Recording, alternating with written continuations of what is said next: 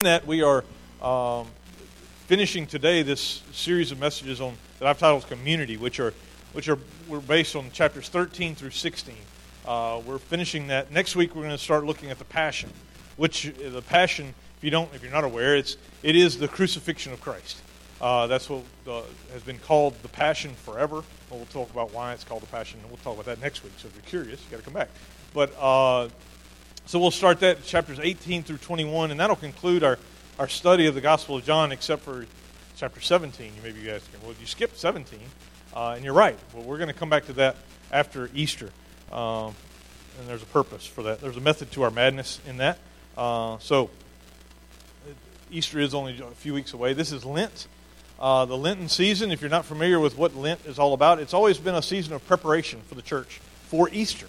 It, generally, it was uh, new Christians were baptized on Easter Sunday, and so Lent was a season of, of teaching them what it meant to be a Christian. Right? It was that 40 day season. It was that it was just a season of preparation, and it was just 40 days that, that we took to teach people what the gospel is all about, what what our, their faith stands for, what it what it means to our lives to have Christ alive in us, and so that was that was that season, and we it would culminate on Easter Sunday.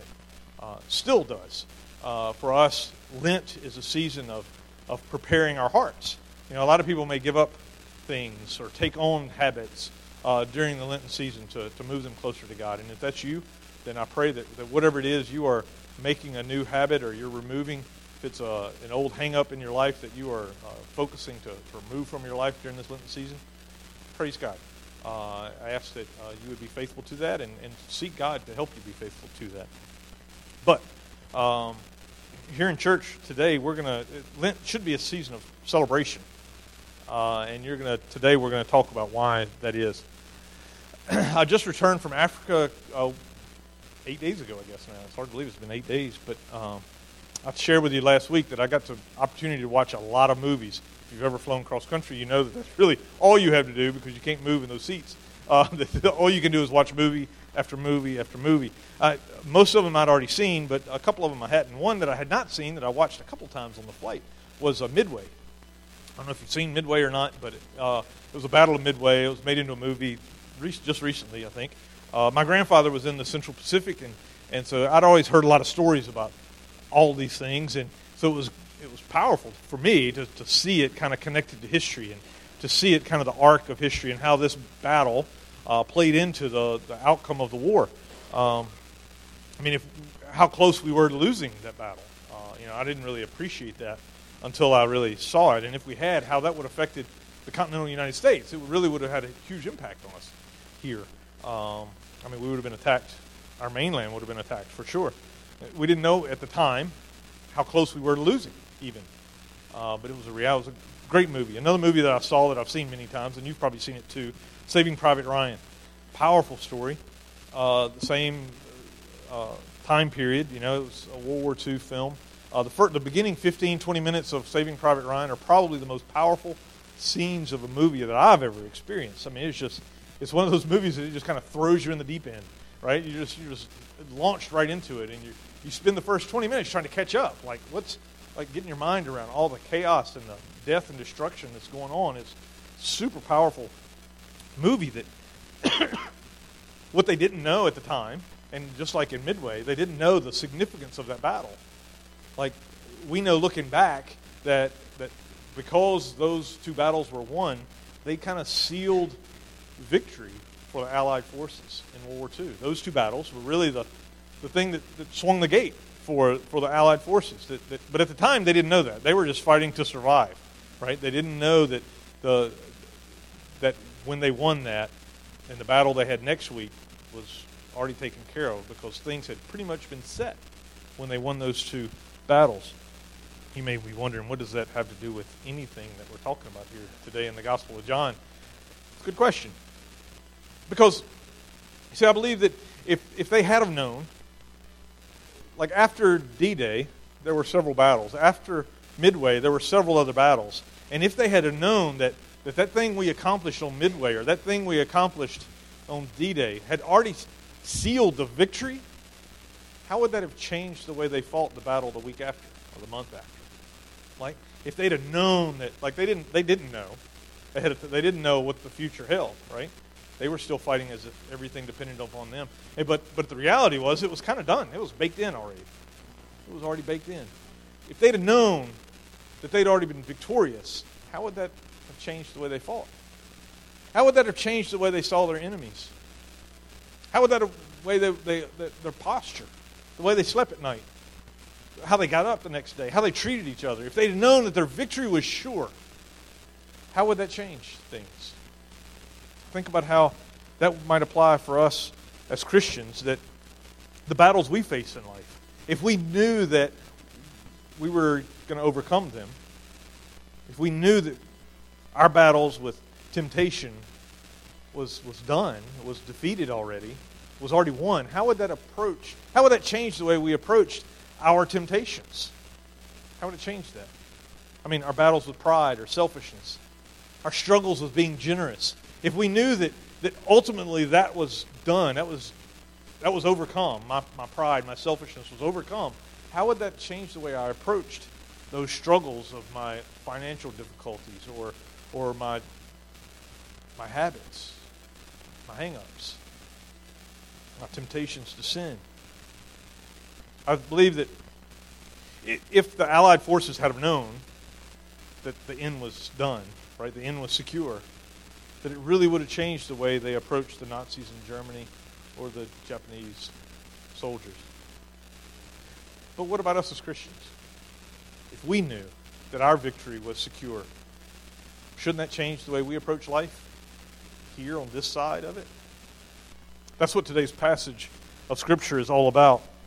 See, we're here at the end of uh, the, the final discourse, is what it's called. This is, this is powerful teaching of Jesus had with his disciples. It's kind of a, a small group of folk, and he's, he's just explaining the rules to his kingdom.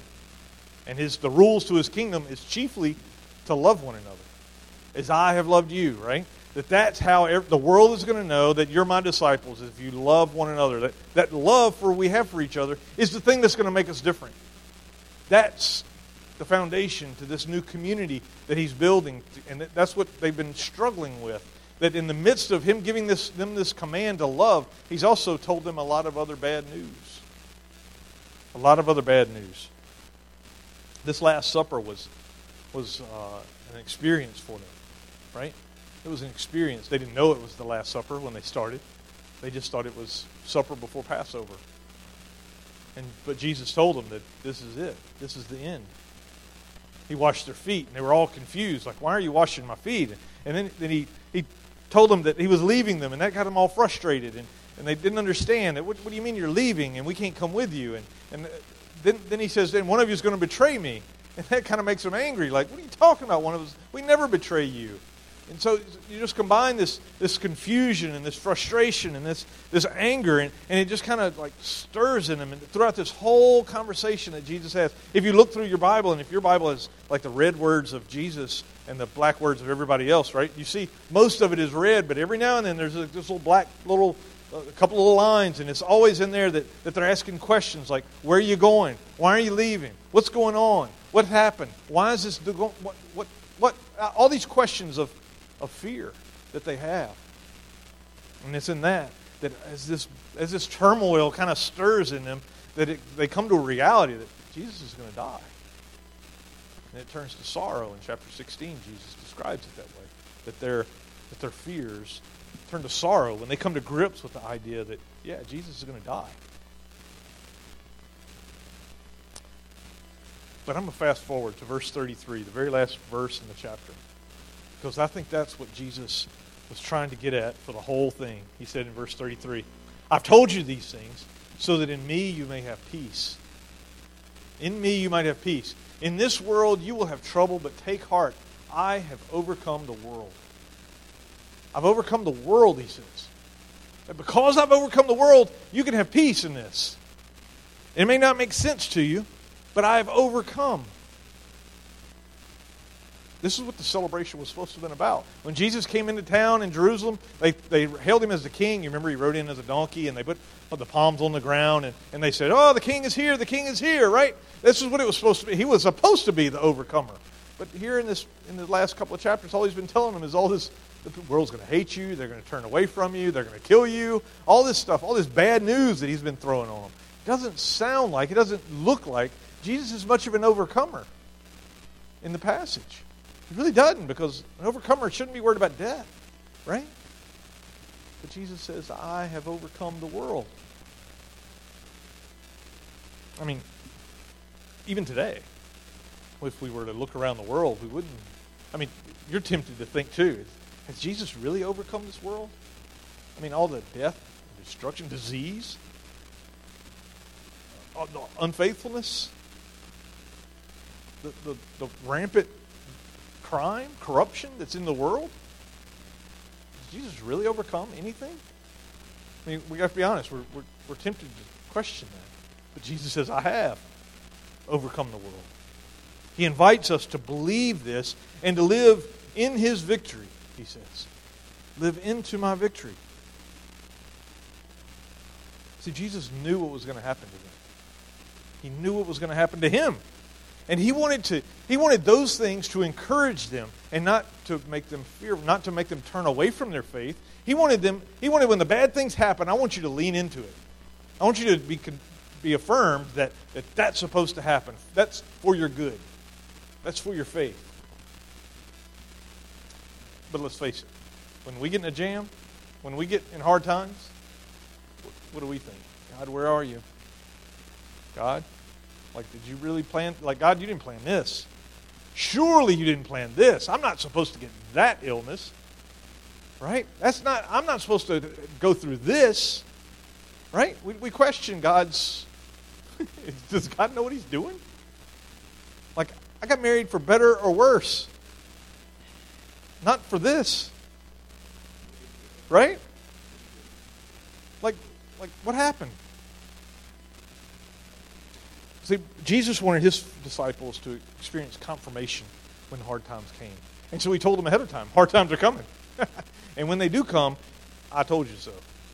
Right? I told you it beforehand we need to understand, as, as followers of Jesus, we need to expect difficulties and not be shocked when they come, but to say they're supposed to. Life is not supposed to be that great in this world because it's broken. This world is broken.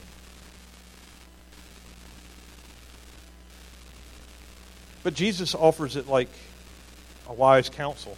You know, when you get advice from somebody, you ask somebody, like, how do you do this? And they tell you, and you say, all right, I'm going to go try it that way. And you go and try it, and by George, it works. And so the next time you need advice, you're pretty tempted to go back to that same person, right? Because, hey, they seem to know what they're talking about, right? That's what Jesus is trying to show them, that, that I know what I'm talking about here. I know you can trust me on this. I know what I'm talking about. And so he says in verse 1 of chapter 16, he says, All this I've told you so that you will not fall away. They will put you out of the synagogue. They're, they're going to kick you out of society, as it were. You're going to be nothing in, in our community. In fact, the time is coming when anyone who kills you will think they are doing service, they're offering a service to God. See, they think they're doing the right thing. They'll do such things because they've not known the Father or me. I told you this so that when their time comes, you will remember that I warned you about them. He wants, he wants when the bad things come, he wants, them, he wants the light bulb to go off in their head and say, he told me this was happening. He told me this was going to happen. This is what he was talking about. That's what he wants his disciples to think, to be prepared. Because in the moment, it's overwhelming. And, and granted, right now, for the disciples, they're overwhelmed. I mean, Jesus is telling them, you're going to die. And the people who do it are going to get glory from it. But, what I'm telling you is, that's not it. That's not the end. I mean, they, they, they become sorrowful because Jesus is going to die. Everything they've lived for these last three years is all for nothing. Have you ever had things not work out the way you expected? You know, yeah, somebody has. I think we I think we all have, right? We've all had something in life that eh, wasn't I wasn't planning planning for that. Right? That's what they're experiencing right here. They expected Jesus to come in and take over, to reset the nation of Israel, to, to set them free from the bondage of Rome to, to, to give them a new religion, a new faith. That's what they expected out of Jesus.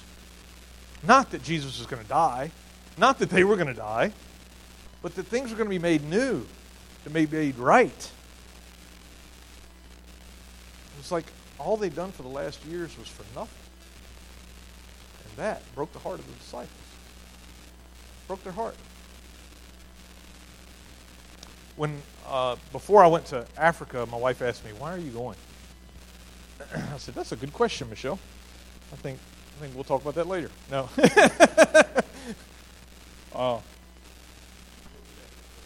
amen. Amen. No, I, I told her. I said, "I want to experience what's going on over there."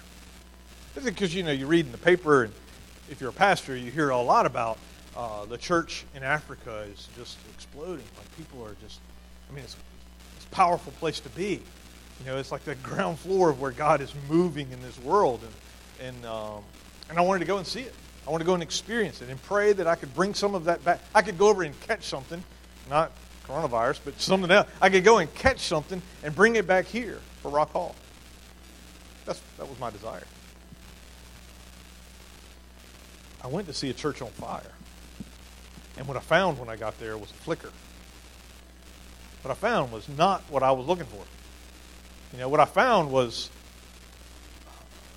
a mess. And I said, that looks a lot like home. but in that mess, in that, like, not what I expected at all, in that, God spoke clearly. Clearly to me. A revelation, much like what the disciples are getting right here. Much like this. Matter of fact, Jesus says in verse 7, Very truly I tell you, it's good that I'm going away. they have got their minds have got to be blown. Like you are out of your mind, Jesus. It's not good that you're leaving. He says it's good for me to go away because unless I go away, the advocate will not come to you. But if I go, I will send him to you. The advocate is is uh, just another word that Jesus uses for the Holy Spirit, for the Spirit of God to come and to come and take his place in us, right? But that's what that's why it's better that Jesus would go away, that the Holy Spirit would come. Why is that better? Because I, if I were to ask you, if you could have any, if you could meet anyone in church today, anyone in history, most of you would probably say, "Well, I'd probably like to meet Jesus in church today." Yeah, who wouldn't, right? But Jesus says it's better that I'm not here. Why is that? Several reasons. Some he talks about, but but the one that first one that came to my mind is that Jesus is bound to flesh, just like you. You can be in one place at one time. You can you think you can multitask, but all you're doing is switching tasks. All you can really do is one thing at a time, right? The, the, the flesh does that to us. We can't be everywhere. The Spirit of God, though, in Genesis, remember it talks about the Spirit of God hovered over the face of the earth. The Spirit of God was everywhere. The Spirit of God is not bound to our limitations. So, in one way, Jesus said it's better for me to leave because I can only have one conversation with one person. But the Spirit of God can be everywhere all at once. But that's, that's pretty amazing in my mind when I think it that way. But that's not what Jesus said was why it's better for him to leave. Jesus said, I'm going to send the Spirit. I'm going to send the Spirit, and it's going to, it's going to be another reason. He actually gave two reasons why it's better for him to leave and the Spirit to come. Verse 8, he says, And when he comes, the Spirit of God, the, the advocate, he will convict, convict the world concerning sin and righteousness and judgment. Concerning sin, because they do not believe in me. Concerning righteousness, because I go to the Father and you will see me no longer. Concerning judgment, because the ruler of this world is judged. You see, Jesus will send the Spirit to convict the world. To convict the world concerning righteousness and judgment. You see, that's our, that's our sin. It's my sin. That's your sin. That's his righteousness that he's going to convict the world of, and, and Satan's ju- ultimate judgment that he's going to convict the world. And these, this may not sound like a great thing, but think about it. You, you, when you become a Christian, you are convicted of those things. You are convicted of your sin. You are convicted of the righteousness of God. You are convicted of, like, there's going to be a price to pay for that. The Spirit of God convicted you of that, not someone. No one, no one convinced you, right? People don't, people don't get convinced. People who are who think they're good people, they don't get convinced that they're actually bad. People who are convinced that this world is all I have to live for, they, you can't convince them that there's hell waiting. if they don't trust Christ. Like you can't, you can't convince somebody. You can't argue someone to church or anywhere. I mean, you might be able to force them or, or guilt them or something, like that, but it's not gonna it's not gonna change their heart. Have you ever been able to change someone's heart? Now, husbands, relax. But but no one can change you. I mean, yeah, you can kind of keep your thumb on somebody until they you know they, they come around, but but you haven't changed their heart, right? What changes their heart? The Spirit convicts. That's what God says. That's what Jesus says right here. It's the Spirit that does that. You can't. You can't, you know, you, you can't nag your spouse into loving Jesus. Don't work. It doesn't work.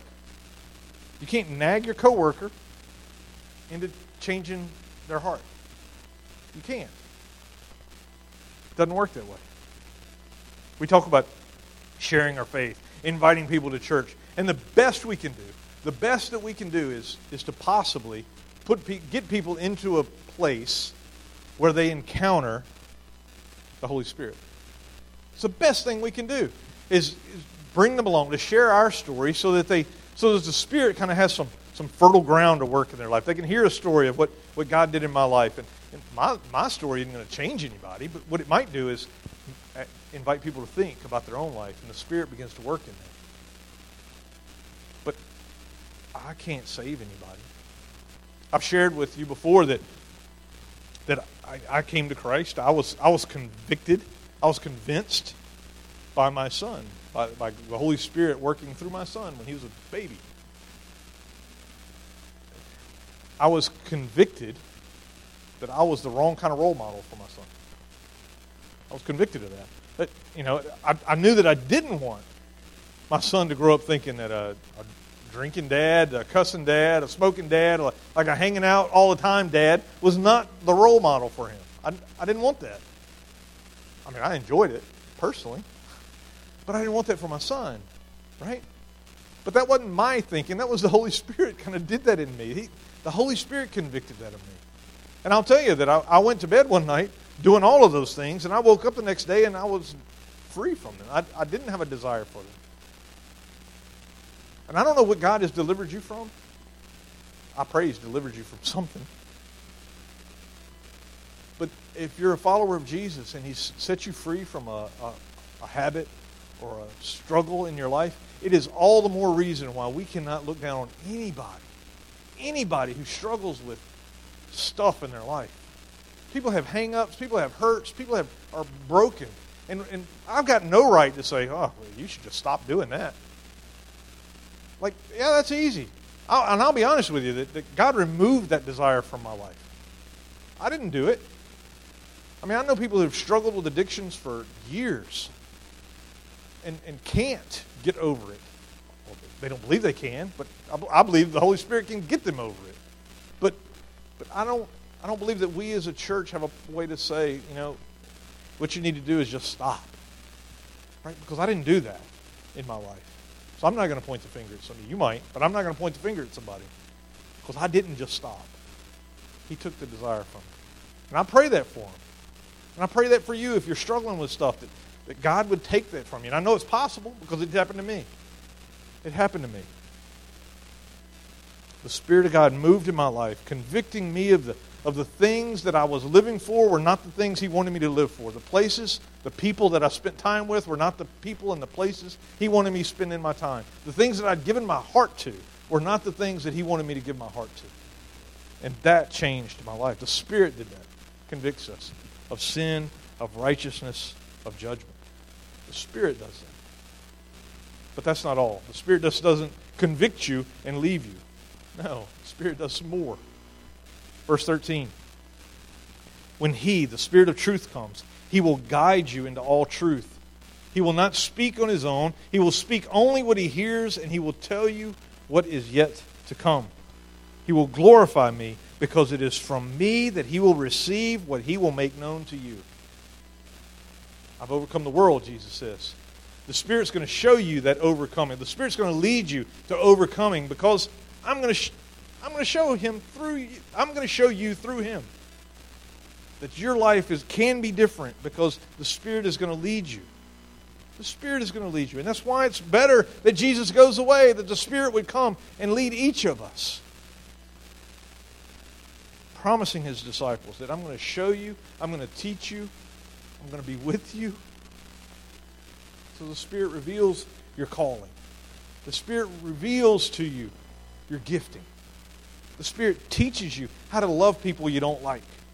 The Spirit teaches you how to serve people that you feel like are taking advantage of you. The Spirit teaches you to be generous when, when you're not sure there's going to be enough. The Spirit does those things. That trip to Africa, uh, I, I went expecting to experience something. And what I found there was a church and a pastor who wanted to experience the same things I was looking for. That needed to experience the power of God because things were stagnant. It was a, the, the culture is about 80% Muslim, but you wouldn't know it by spending time there. Uh, 20, 30% Christian, and the rest is Muslim. But, but you wouldn't know it uh, because nobody really believes much of anything in the village we were in. I mean, it doesn't matter. I mean, the Christians built a mosque, which was strange. Like, okay, all right, you guess you got to build something, I guess. So the Christians got together and built a mosque for the, the Muslims in the community. So they get along fine, like neighbors. There's no conviction. Uh, because I assure you that if the Christians were converting Muslims, then they wouldn't be getting along so well. Right? But in the village where we were, there was no, there was no need to believe anything. It was just kind of, just kind of like Rock Hall. just kind of like Rock Hall. I kid you not. That was exactly my thought. Is that you don't really have to believe anything here. Everybody loves everybody, and everybody gets along, and nobody really pushes anybody's envelope, and and it's like, yeah. Is the church following the Spirit's leading? I don't know. So we prayed we spent time praying, and we prayed a lot. And that's what I brought home. So we need to pray. And I need to pray. And you need to pray. To be connected to what God is trying to do, to listen to the Holy Spirit to teach you, to lead us, to guide us. See, Jesus didn't say that the Spirit might come and, and show you some things. No. Because the Spirit will lead you into all truth all truth. Jesus is sending the Spirit into the world to convict the world, but to lead his disciples, to guide his disciples. And that is fantastic news. But that's not the good news. The good news is yet to come. Jesus, in verse 19 and 20, you see, the he told the disciples, I'm leaving, but I'm coming back. And they're like, what, what do you mean you're leaving and you're coming back? Like, why leave if you're just going to turn around and come back? And Jesus said, he, he knew that they were questioning this. So in verse 19, he says, Are you asking one another what I meant when I said, In a little while you will see me no more, and then after a little while you will see me? Very truly, I tell you, you will weep and mourn while the world rejoices. You will grieve, but your grief will turn to joy. See, Jesus is promising here that, that he would return to them as proof that all he had promised was true that he would turn their true grieving into real joy as they would see his victory over everything that the world could throw at him, even death. You see, Jesus was coming back, and, and he will return again. And that will be the proof that, of the thing that we believed in him for the disciples. His coming back would, would eventually lead. Now, when Jesus is telling them this, they don't understand it, right? They don't completely get it. But, but that would turn his return to them would lead to an unquenchable joy, a joy that, that they couldn't unremember. Like we all know what two plus two is, right? Have you ever struggled with knowing what two plus two is?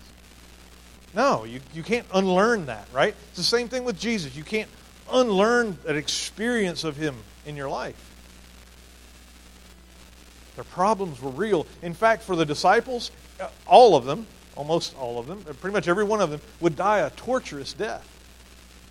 All of them. All of these guys in the upper room. But their hope didn't rest in their lives here on earth. Their hope rested in the resurrection of Jesus, the one they would see in just a few hours. See, that allowed them to live beyond the right now. What was their immediate environment? What was going on in their life? They were able to live beyond that. Even though they didn't realize it yet, but in a few days they would see him resurrected and they would be joyous about it because he's alive. He was dead and he's alive. And that changed everything. It changes everything. Uh, you get a joy that flows from faith that, that is not like any other joy. It gives them faith that, that allows them to have hope no matter the circumstances. And so they would see they would see their lives change because of this. They would see and if you and if you believe that Jesus is alive, your life is cha- like you can't see the world the way you used to. Like I said last week, you're different. Everything changes.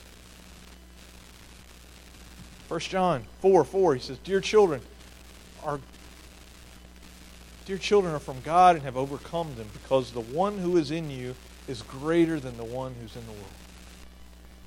The one that's alive in you as a, as a disciple of Jesus, the Spirit is greater than the world. Joy is rooted in this hope. Joy is rooted in this hope. And it's not a hope like hope in a prayer, like really I'm hoping and praying that this really happened. No, it's not that kind of hope. It's, it's a hope in something that's already happened. It's hope in something that's already, like, how do you hope in something that's already happened? Like, that victory of the, in, in World War II.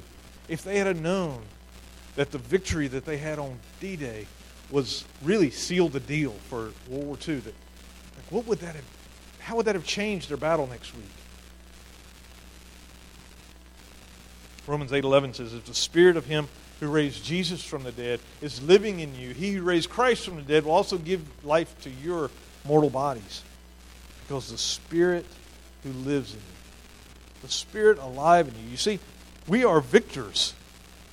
When we surrender our lives to Christ, we, our victory is in Christ. We stand victorious just as he did. The war is won. Even though we have battles to fight, and if you're fighting a battle with with anything in life, I encourage you to give everything you've got. Knowing that knowing that it's enough. With Christ, it's enough. Whatever you've got. If all you've got is a six on a scale of one to ten, right? If, if all you've got is a six, with Jesus, it's enough. If all you got is a three, with Jesus, it's enough. It's enough. It allows us to live with boldness that wasn't available to us before. We can have confidence in this life, not like we used to have. We can love our neighbor in extravagant ways, even though we don't know there's going to be enough in the budget for us, right? We can do church in ways we've never thought of because, hey, this is his idea. I mean, his promise is that the gates of hell will never prevail against this, his church. I don't mean a building, I mean his people. That's why the disciples rejoiced in persecution. That's why they they celebrated in times of affliction. That's why they, in times of trouble, they, they rejoiced because God was victorious. No matter how bad it was, they knew Jesus wins. They knew Jesus wins. So let me ask you how big are your problems? How big are your problems? I mean, I know some of you have got big problems. I'm not diminishing that at all. I'm not saying that your problems aren't significant. Don't, don't hear what I'm not saying, right? But in compare, but the fact of the matter is that regardless of how big your problem is, Jesus has won. We get to live in two worlds. Instead of letting the devil discourage you with thoughts that there's no hope, or that you can't overcome that, or that you've never been able to beat that and you probably never will. Instead of like, those are the words of Satan. I do believe that. That's the struggles of life may be attacking you from every side and, and you don't even know which way to turn. But I encourage you to grab hold of the truth that Jesus is proclaiming here that I have overcome the world. And, and with Him alive in you, with you connected to Him, you can overcome the world too.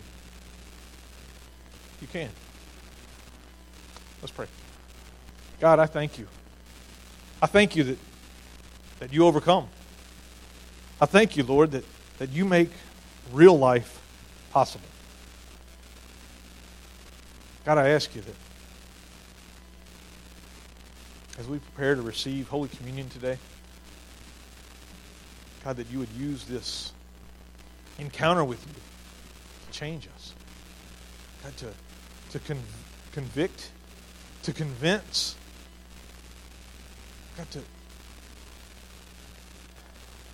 to bless us with a confidence and a boldness to live this life with reckless abandon what the world would consider it.